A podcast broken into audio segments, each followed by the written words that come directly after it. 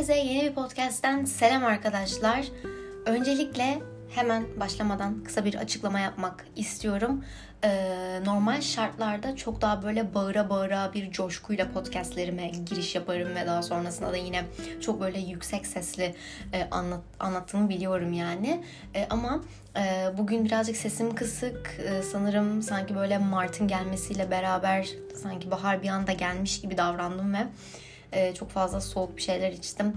E, ondan dolayı seslerim kısıldı ve daha da fazla yok olmaması adına e, birazcık böyle daha kısık sesli konuşacağım bugün.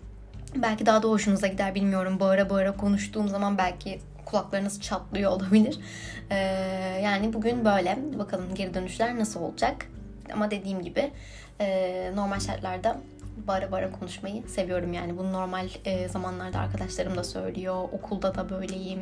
Normal aile arasında da böyleyim. Her zaman böyleyim yani. O yüzden şu an böyle sesimi kısık bir seviyede e, tutmak çok zor geliyor. Bağırmak istiyorum ama bağırınca sesim çatallaşacak. O yüzden bugün böyle. Her neyse bu gereksiz uzun açıklamadan sonra bugün e, sohbetvari bir podcast kaydedeceğim yine. E, çünkü çok fazla şey birikti. Yani e, bir, bir sürü şey izledim. Onları tek tek anlatırım diye düşündüm ama tek tek anlatacak kadar uzun ve donanımlı bir e, bilgi birikimim yoktu. O kadar detaylı e, anlatabilecek bir e, nasıl diyeyim bakış açısıyla izlemedim sanırım herhalde. Ondan dolayı böyle kısa kısa yeni izlediklerim ya da beklediklerim ya da bu aralar radarımda olan oyuncular gibi böyle bir podcast kaydetmek istiyorum. Hazırsanız hemen ilk konumuzla başlayacağım. Zoe Kravitz. Arkadaşlar şimdi olay şöyle. Biliyorsunuz ki geçen sene tam bir Zendaya patlaması yaşandı. İşte Euphoria'da zaten deli gibi popüler oldu. Zaten popülerdi Disney Channel zamanlarından beri biliyorum ama Euphoria'da işte Amy alan en genç oyuncu olması, oradaki performansı, sonra Spider-Man'deki performansı, sonra Dune'da oynadı vesaire derken yani ne zaman ben Instagram'a ya da Twitter'a girsem karşıma mutlaka Zendaya ile alakalı bir fotoğraf, bir röportaj, bir yazı, bir açıklama mutlaka çıkıyordu ve bazen böyle insanların tweetleriyle karşılaşıyordum. Hani artık yeter Zinda'ya görmek istemiyoruz Zinda'ya kusacağız falan diye. Haklı olabilirler çünkü çok fazla göz önündeydi. Özellikle son 4-5 aydır. Yani e, Instagram keşfetime girdiğim anda en az 4-5 tane Zindaya fotoğrafıyla karşılaşıyordum. Yani bilmiyorum belki kendisini takip ettiğim için ya da işte e, algoritmama düştüğü için sık sık görüyor olabilirim. Ama bence yine de e, çok fazla medya, medyatik oldu yani bu ara. Ama şimdi Batman'in gelişiyle birlikte ne zaman Twitter'ıma girsem Zoe Kravitz. Yani bilmiyorum algıda seçicilik mi yoksa insanlar bir oyuncu işte gündeme geldiğinde çok mu abartıyor? İkisi de olabilir bilmiyorum ama bu arada bir e, Zoe Kravitz patlaması yaşandığını açıkça söyleyebilirim. Şimdi Zoe Kravitz bu arada Batman'e gitmedim ama gideceğim yani çok yakın zamanda. Bir türlü ayarlayamadım. Gidemezsem de ben bir şekilde izlerim. E, onun belki detaylı e, film incelemesini yaparız çünkü çok merak ediyorum. Yorumlar muhteşem çünkü ve Robert Pattinson'ı da bayağı seviyorum yani. Her ne kadar e, dünyanın en kötü filmi adlı podcastinde kendisini ismini yersem de Robert Pattinson bence artık son zamanlarda oynadığı filmlerde ve gösterdiği performansla bayağı gitgide iyi bir yol kat ettiğini düşünüyorum. O vampir çocuk imajını üzerinden sonunda atıyor bence. O yüzden The Batman'deki performansını bayağı merak ediyorum. E, Zoe Kravitz de bizim Catwoman'ımızı canlandırıyor. İkisinin uyumu muhteşem. Zaten e, film yayınlanmadan önce işte röportajlar, galalar, ondan sonra işte bir takım fotoğraf çekimlerinde falan bu yani uyumu bence fotoğraflardan ve videolardan bile gördük.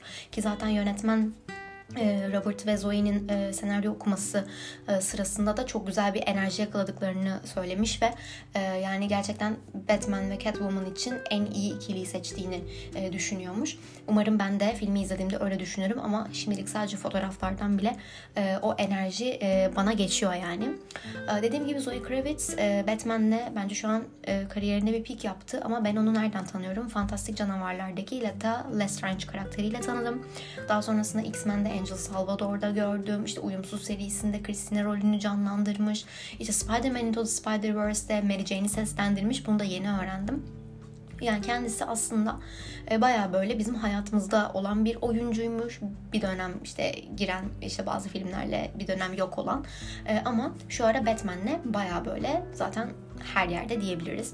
Zaten kendisinin babası Lenny Kravitz e, çok çok iyi bir müzisyen. Harika şarkıları var. Özellikle soul ve reggae tarzda ve hala da albümleri bence çok eski olmasına rağmen dinleniyor. Çünkü şarkıları çok zamansız. Annesi Liza Bonet o da bir oyuncu ve annesine çok benziyor. Üvey babası Jason Momoa. Yani aile böyle olunca kızımızın zaten bu kadar donanımlı, bu kadar böyle geri planda oyuncular, şarkıcılar olan bir ailesi olduğunu düşündüğümüzde göz önünde olmaması imkansız gibi bir şeydi. E, onun da ben kariyerinde adım adım yükseldiğini söyleyebilirim. Ama ya benim için hiç kimse Zendaya'nın tahtını sallayamaz gibi. Yani biliyorsunuz daha önce de burada e, Anya Taylor-Joy hakkında konuşmuştuk bir arada. Özellikle Queen's Gambit zamanları o bayağı bir yükseliş dönemindeydi. E, şu an Zoe Kravitz aynı şekilde bence. Ama Zendaya her zaman böyle bilmiyorum benim için yeri çok çok ayrı. Daha Disney Channel zamanlarından beri izlediğim, takip ettiğim çizgisini asla bozmayan, bilmiyorum böyle sanki kendi hayatımda olsa gerçekten arkadaş olabileceğimi hissettiğim bir insan gibi. Şu an saçmalıyorum bayağı farkındayım. Ama öyle hissettiriyor yani. Ee, ama yani kendisinin yeri hep bende ayrı olsa da e, günümüzde tabii Zoe Kravitz gibi işte Anya Taylor-Joy gibi başka oyuncu bilmiyorum belli ki. E, bu tarz böyle onun yaş grubundaki e, oyuncular da bence gitgide yükseliyor. Yükseliş döneminde onları da konuşmadan olmaz diye düşündüm. Evet bugün bir sonraki konumuz Perapalas'ta gece yarısı olacak. Aslında Perapalas'ta gece yarısı için ayrı bir podcast çekecektim. Çünkü bitirir bitirmez direkt e, podcast kaydetmek için oturdum ama daha sonrasında biraz sindirmek istediğimi fark ettim. E, ve bazı yorumları açıkçası e, tamamen bitirdiğim için, bitirdiğimdeki o heyecanımla kaydettiğim için daha doğrusu objektif yapamadığımı fark ettim. Ve daha sonrasında sindirdikten sonra arkadaşlarımla konuştuktan sonra biraz daha şu an daha e, iyi yargılarda, daha iyi e, eleştirilerde, daha güzel e, incelemelerde bulunacağımı düşünüyorum. E, şimdi öncelikle Pera gece yarısında muhteşem bir prodüksiyon var. Kostümler, müzikler, oyunculuklar gerçekten harika. Zaten e, kulübe benzer bir sinematografisi var ve muhtemelen o İstanbul'un eski sokakları, Perapalas'ın olduğu cadde, tramvaylar işte e, tamamen bence e, kulübün e, teknolojisiyle çekildiğini düşünüyorum. Çünkü çok gerçekçiydi. Ama konu tabii ki birazcık böyle Atiye, Hakan Muhafız e, ve Dark belki Predestination ya da James Franco'nun 22-11-63 dizisine de baya yakın olabilir. Çünkü bir suikast girişimini engellemeye çalışıyorlar ve bir geçit var. Yani böyle aslında bizim hayatımızda olan artık görmeye sık sık e, alıştığımız e, bir geçit, bir işte e, zaman yolculuğu konularına yakın e, ama birazcık daha böyle bizim tarihimize hizmet eden bir yapım. Ama bence fantastik olarak bakmak daha iyi e, anlamak açısından daha iyi olacaktır diye düşünüyorum. Çünkü biliyorsunuz ki çok üzerine gidildi bu yapımın ama e, dediğim gibi bu evet tarihten izler taşıyor. Evet Atatürk'ü görüyoruz. Evet e, Kurtuluş Savaşı'nın başlangıç zamanlarını görüyoruz. Ama dediğim gibi bu bir e, belgesel değil. E, tarihe hizmet ettiği yanlar olmasına rağmen fantastik bir yapım yine de. O gözle bakıldığında bence gerçekten iyi bir e, dizi olduğunu düşünüyorum. Her ne kadar mantık hataları olsa da. E, ama gereksiz üstüne gidildi bence. Hem oyuncuların hem e, bazı sahnelerin. E, evet bazı sahneler belki saçmaydı. E, ama e, sonuçta e, Esra karakteri... E, geçmişte yolculuk yaptı e, ve oradaki akışı bozdu ve bunu düzeltmek için aslında geçmişte kaldı. E, Peride ile bir bağlantısı olduğunu fark etti. Atatürk'e e, gerçekleşecek olan suikastı engellemeye çalıştı. Evet o suikast belki onun söylediği laf yüzünden e, gerçekleşmesi e, hızlandı belki. Ama o da onu düzeltmek için oradaydı. Yani evet burada böyle birazcık bir garip bir döngü var farkındayım ama sonuçta fantastik bir yapım. Böyle yapımlarda zaman çizelgeleri kayabiliyor, mantık hataları maalesef ki olabiliyor. İşte Atiye ve Hakan Muhafız'da da gördük ama bence biz yani Türkler olarak, Türk dijital işleri olarak gitgide iyiye gittiğimizi düşünüyorum. E, yani mantık hataları bence bir sonraki filmlerde, bir sonraki dizilerde daha çok dikkat edile edile e, bence artık e, daha iyi olacak, daha böyle bunlara dikkat edilecek diye düşünüyorum. Çünkü Atiye ilk sezonda gerçekten çok iyiydi ki Hakan Muhafız da öyle. Ama sonraki sezonlarda maalesef ki senaryoya pek hizmet etmemişti. Ne karakterler ne yaşanan olaylar hiçbir şeyin cevabını alamamıştık. Ama belki Perapalas e, yani Perapalas'ta gece yarısı ikinci sezonunda bu tarz şeylere daha çok dikkat eder diye düşünüyorum. Evet Atatürk sahneleri hepimizin belki kalbine dokunan çok güzel, çok duygulu sahnelerdi. Ama e, ikinci sezonda bir daha Atatürk sahneleri ya da 1919'ları göreceğimizi düşünmüyorum. Çünkü o olay orada bitti. Asıl amacı suikastı engellemekti. Suikastı engelledi ve 1995 yani Esra'nın doğduğu yıla gittiler. Orada da bence Esra'nın kendi köklerini, annesini e, bulacağı, onu onları araştıracağı bir yolculuğa gireceğimizi düşünüyorum. Belki Peride ile Peride'nin ilk doğduğu zamanlar belki 18 1800'lerin sonu 1900'lerin başına gideriz gibi ya da Esra'nın annesiyle alakalı araştırıcı işte 1970'ler olabilir. Yani o tarz böyle zaman çizelgelerine gideriz gibi hissediyorum. Ama bir daha hani Atatürk'le alakalı e, ya da Kurtuluş Savaşı ile alakalı bir olay yaşanmaz diye düşünüyorum. Bu birinci sezonun konusuydu. Her sezonda belki de başka bir konu ve başka bir e, dönem işlenebilir gibi geliyor. E, onun dışında e, müzikler dedik. E, müziklere zaten dikkat ettiğimi biliyorsunuz. E, o dönemlerde tabii blues, swing işte o tarzda böyle e, müzikler çok popüler olduğu için e, onlar güzel yansıtılmıştı. Esra'nın işte Sezen Aksu ve Britney Spears'tan şarkılar söylemesi güzeldi. Sadece birazcık fazla uzundu. Yani uzun geldi bana e, dizinin dakikası. Yani normalde 40-45 dakika, 5 dakika biz e, şarkı sahnesini izledik. Yani screen time olarak bakıldığında birazcık uzundu ama yine de tatlı, eğlenceli sahnelerdi. E, mantık hatası olarak dediğim gibi bazı soruların cevabını alamadık. Umarım diğer sezonlarda alırız ama e, son bölümdeki telefon sahnesi çok garipti. Yani karakterlerin 2000'li e, yıllardan gelen öyle bir teknolojik aygıda hemen adapte olması, oradan gösterilen bir şeyi izlemesi garipti bence. Buna e, birçok kişi daha e, dikkat etmiş ve bu da konuşuluyordu internette saçma diye. Evet o birazcık saçma ve çok kolay kabul edilebilir oldu yani telefon o zaman da. O yüzden bunları söyleyebilirim eleştirel olarak da ama dediğim gibi ben yapımı beğendim. Eğer izlemeyi düşünüyorsanız bence bir şans verebilirsiniz. Ee, en azından yani sonuçta bir emek var, bir prodüksiyon var. Ee, gerçekten çok kaliteli bir yapım olmuş. Selahattin Paşalı'nın oyunculuğunu da beğendim bu arada. Söylemeden geçemeyeceğim. Ee, yani tarzını, işte tavırlarını gerçekten beğendim. Gerçekten tam karaktere bürünebilen tek oyuncu oydu. Ee, diğer oyuncular birazcık daha böyle belki oynadıkları karakterler gereği de biraz havada kalıyorlardı ama diğer sezonlarda belki onlar da düzeltilebilir diye düşünüyorum. Bir sonraki filmimiz King Richard.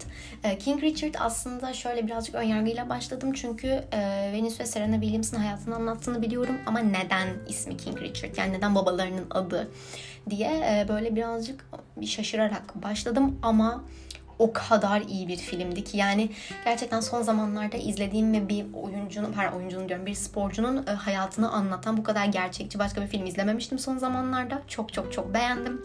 Zaten Will Smith oynuyor. Will Smith benim en sevdiğim oyuncu diyemem. E, bütün yapımlarını izledim diyemem. Ama King Richard'ı gerçekten çok güzel canlandırmış. Zaten kendisi e, Altın Küre ve BAFTA'da e, ödüller aldı. Şimdi Oscar'a aday. Oscar'da en iyi erkek oyuncuya aday. Onun dışında film zaten e, en iyi film, e, en iyi senaryo ve en iyi kurgu dalında da aday. E, yani baya böyle e, ödül törenlerinde farklı farklı daha adını bilmediğim bir sürü e, ödül törenlerinde bile e, birçok adaylığı var. Zaten bayağı da dikkat çektiğini düşünüyorum. E, filmde e, King Richard'ı şöyle görüyoruz. E, tenis dünyasıyla hiçbir alakası olmayan, tenis oynamayı bile bilmeyen bir babanın kızlarını tenis oyuncusu olarak yetiştirmek için elinden geleni yapması ve sonunda spor tarihinin en iyi kadın tenisçilerden ikisini spor dünyasına katmasının hikayesini anlatıyor. Yani Richard Williams'ın hikayesini anlatıyor aslında. Her ne kadar Venus ve Serena Williams'ın tenis yolculuğunu görsek de aslında Richard Williams'ın ne kadar tutkulu, hırslı bir baba olduğunu e, anlatıyor. Ben gerçekten yer yer çok duygulandım, çok bilmiyorum gururlandım yani sanki e, bizden yani bizim ülkemizden çıkmış gibi hissettim. Zaten bunun e, sporun dini, dili, ırkı hiç olmaz ama öyle hissettim yani o kadar geçti bana hikaye. Yani Serena ve Venus e, daha okula bile gitmeden daha çok küçük kızlarken bile e, babalarının onların tenis kariyeri için sayfalar dolusu bir plan, bir çizelge hazırlamış olması, işte dönemin en iyi koçlarıyla tanıştırmaya çalışması, onlara iyi bir koç ayarlamaya çalışması yani gerçekten bir babanın, bir ailenin e, çocuklar üzerindeki e, gelişimi üzerindeki öneminin ne kadar önemli olduğunu gösteren bir filmdi aynı zamanda. Bir de e, filmde yer yer e, uyuşturucu ve e, şiddet e, durumuna da değiniyor. Yaşadıkları bölgede e, maalesef uyuşturucu kullanan çok fazla genç var ve kızlarını e, burada yetiştirmek e, zorunda kaldığı için en azından bir dönem e, o zorluklara, ailenin yaşadığı zorluklara, e, siyahi kavgalarına, siyahi ırkçılıklarına da değiniyor aslında. O yüzden ben inanılmaz beğendim King Richard'ı mutlaka izlemelisiniz. Ya bence kesinlikle herkesin izlemesi gereken bir e, film olduğunu düşünüyorum. E, normalde Venus ve Serena Williams'ı tabii ki biliyordum. Ama çok fazla tenis bağımlısı bir insan değilim. Yani tenis maçlarını denk gelirsem belki izlerim. Ee, ama yani filmi bitirdikten sonra Venus ve Serena Williams'ın karşılıklı oynadıkları maçları falan izledim. Yani gerçekten çok çok güzeldi. Mutlaka dediğim gibi izlemediyseniz izlemeniz lazım. Bir sonraki film aslında daha gelmedi ama bu filmi izlemeden ölmek istemiyorum. O yüzden buraya da kayıtlara geçsin diye paylaşıyorum. Damon Chazelle'ın yeni filmi Babylon filmi olacak. Ee, şimdi Babylon, e, öncelikle Damon Chazelle'dan birazcık bahsedeyim bilmeyenleriniz için. Ee, bundan birkaç podcast önce 5 favori filmim diye bir e, bölüm kaydetmiştim. Ve orada 5 filmin içindeki iki filmin yönetmeni Damon Chazelle'dı. Yani Damon Chazelle benim gerçekten en sevdiğim yönetmenlerden biri. Hatta ilk üçüme girer. Wes Anderson, Damon Chazelle, Üçüncüyü bilmiyorum. Üçüncü sürekli değişiyor ama Wes Anderson ve Damien Chazelle zaten en sevdiğim yönetmenler diyebilirim kısaca. Ee, Babylon filminde de e, Brad Pitt ve Margot Robbie başrol oyuncusu. Gerçekten ikisinin ekran uyumunu çok merak ediyorum. İlk başta Margot Robbie'nin rolü Emma Stone'a gitmiş ama daha sonrasında planlar mı uymamış, programlar mı uymamış bir anlaşmazlık olmuş belli ki. Margot Robbie'ye gitmiş. Ee, filmin konusu da 1920'ler Hollywood'u olacak. Yani Once Upon a Time in Hollywood gibi bir şey izleyeceğiz ama Damon Chazelle'ın perspektifinden izleyeceğiz. Ben kendisinin yönetmenliğini, sinematografisini, bakış açısını çok seviyorum. İşte e, her filminde kullandığı e, ne bileyim e, böyle bir son sahneler sahneler, son sahne vardır her filmde. La La Land'de de var. First e, Ay'daki ilk adam mıydı aynen. Onda da var. Whiplash'te de var. Böyle ana karakterlere böyle bir göz teması sahnesi çekiyor. Ee, ve yani onun artık böyle bir imza stili, imza kapanış stili gibi bir şey oldu. Ee, ve gerçekten çok merak ediyorum. Dediğim gibi bu filmi izlemek için yanıp tutuşuyorum diyebilirim. Ee, Aralık 2022 ya da Ocak 2023 gibi gelecek. Yani neredeyse bir yıl var. Ee, şimdiden zaten e, gündeme yavaş yavaş oturmaya başladı. Yakında fragmanı da çıkar gibi çünkü e, çekimleri bitti diyebiliyorum. E, yani çok büyük bir tutkuyla e, Damon Chazelle'ın yeni filmi Babylone'u bekliyorum arkadaşlar. E, dediğim gibi Babylone'da gelince kesinlikle podcast yapmaya devam ediyor olursam ki ederim herhalde. Bu zamana kadar bırakmadıysam bir daha bırakmam gibi. Ee, büyük konuşmayayım da yani bir süre daha çok uzun bir süre daha devam edeceğiz gibi duruyor. Dediğim gibi o film de geldiğinde kesinlikle tüm detaylarıyla inceleyeceğim. Ee, yani çok kusursuz olacak bence. Yani bilmiyorum benim beklentim çok yüksek. Damon Chazelle'ın asla hani bizi e, şeye uğratacağını düşünmüyorum. Neye uğratacağını şimdi asla bulamam. Taktım ya ona. Ha, hayal kırıklığına. Hayal kırıklığına uğratacağını düşünmüyorum. Yine çok güzel bir e, Damon Chazelle filmi izleyeceğiz gibi duruyor. Zaten e, yapımcılarından biri de Tobey Maguire. Yani bizim ilk Spider-Man'imiz. O yüzden bayağı bir iyi bir iş çıkarmışlar gibi bir his var içimde. Neyse arkadaşlar. Ee, sanırım artık benim e, şu an başka konuşacak bir konum kalmadı. Bu aralar çok fazla bir şey izleyemedim. Bir King Richard izledim. Pera gece yarısını bitirdim. Ee, onun dışında yine eski sitcomları biliyorsunuz ki sürekli ara ara izliyorum. Ee, onlar asla zaten hayatımdan çıkamazlar. Ee, o zaman burada bitirelim diyorum. Bir sonraki podcast'te görüşünceye dek. Hoşçakalın.